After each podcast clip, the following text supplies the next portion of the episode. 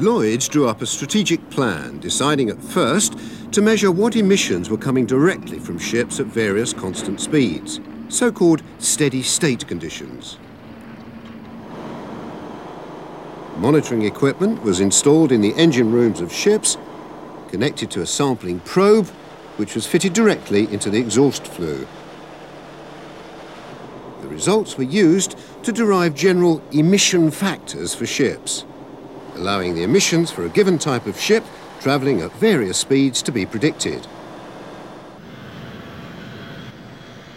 The Princess Juliana was one of the ships studied, a short crossing ferry running between the Dutch ports of Vlissingen and Breskens. This phase of the study used the same monitoring equipment, but it was far more complex. To investigate transient emissions, sensors were connected directly to engines to measure variables such as engine speed and temperature and all the data had to be logged onto a computer to keep track of the way the emissions varied with the changing state of the ship. Because the transient manoeuvres of ships like the Princess Juliana and its sister ferry were close to land, it had been decided from the start to link the transient study with a land-based survey to measure air quality on shore and determine if it varied with shipping activity. We selected Vlissingen for a number of reasons. One of the main ones being that it was a, a small town surrounded by a rural environment. This provided us with a readily definable area to look at. In addition, the Dutch have a long history of meteorological and air quality monitoring, so they were able to provide us with a lot of useful information, such as data on meteorological conditions in Vlissingen, on land based emission sources in the area, and also on shipping movements in the Scheldt estuary. We're using a, a mobile laboratory to make the air quality measurements. This laboratory is monitoring at five primary sites in turn for approximately 10 days at each site.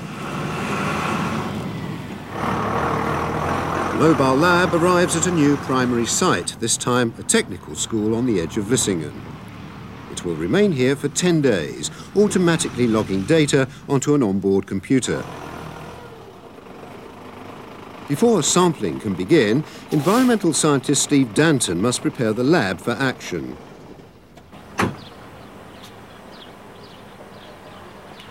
Meteorological conditions have a fundamental effect on the air quality at any site. So the speed and direction of the wind, as well as ambient temperature and humidity, have to be monitored throughout the survey.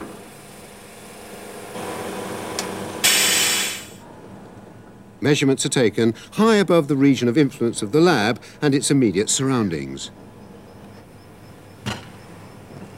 Air samples are drawn into another mast. The air is divided into five streams, which are connected to separate gas analyzers, similar to those used on board the ships. Particulate matter is collected separately. Samples are drawn down a third mast into the instrument and through a tape of filter paper on which airborne dust collects. The amount of particulate matter collected on a window of filter over a short period of time gives a measure of particulate concentration in the air.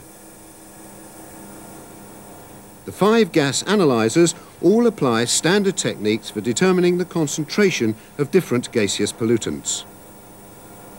The instruments might look the same, but inside, very different techniques are applied. Here, UV fluorescence is used for measuring sulfur dioxide.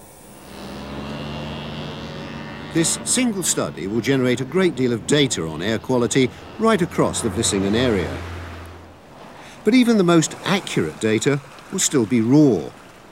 How will the information be used to determine the impact of shipping on local air quality?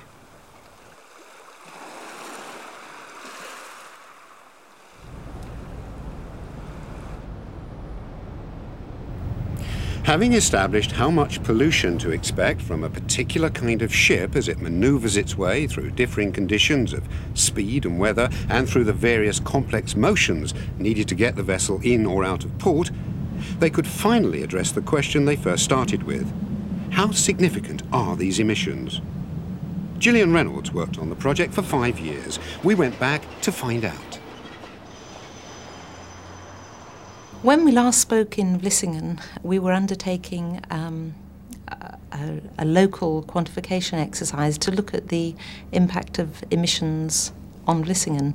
We found that passing ship traffic didn't really cause a significant pollution problem, that is in, in Vlissingen. But when one looks at busy harbours, there can be a significant impact from shipping on the local air quality. We then developed that methodology and looked at the impact of shipping emissions on the whole of the, or from the whole of the Northeast Atlantic on Northwest Europe. Um, from that work, it was apparent that oxides of nitrogen and sulfur dioxide emissions were particularly significant from shipping, um, of the order of magnitude of the annual emissions from the UK or France, say. Uh, other components, such as hydrocarbons and carbon monoxide, really were, were negligible.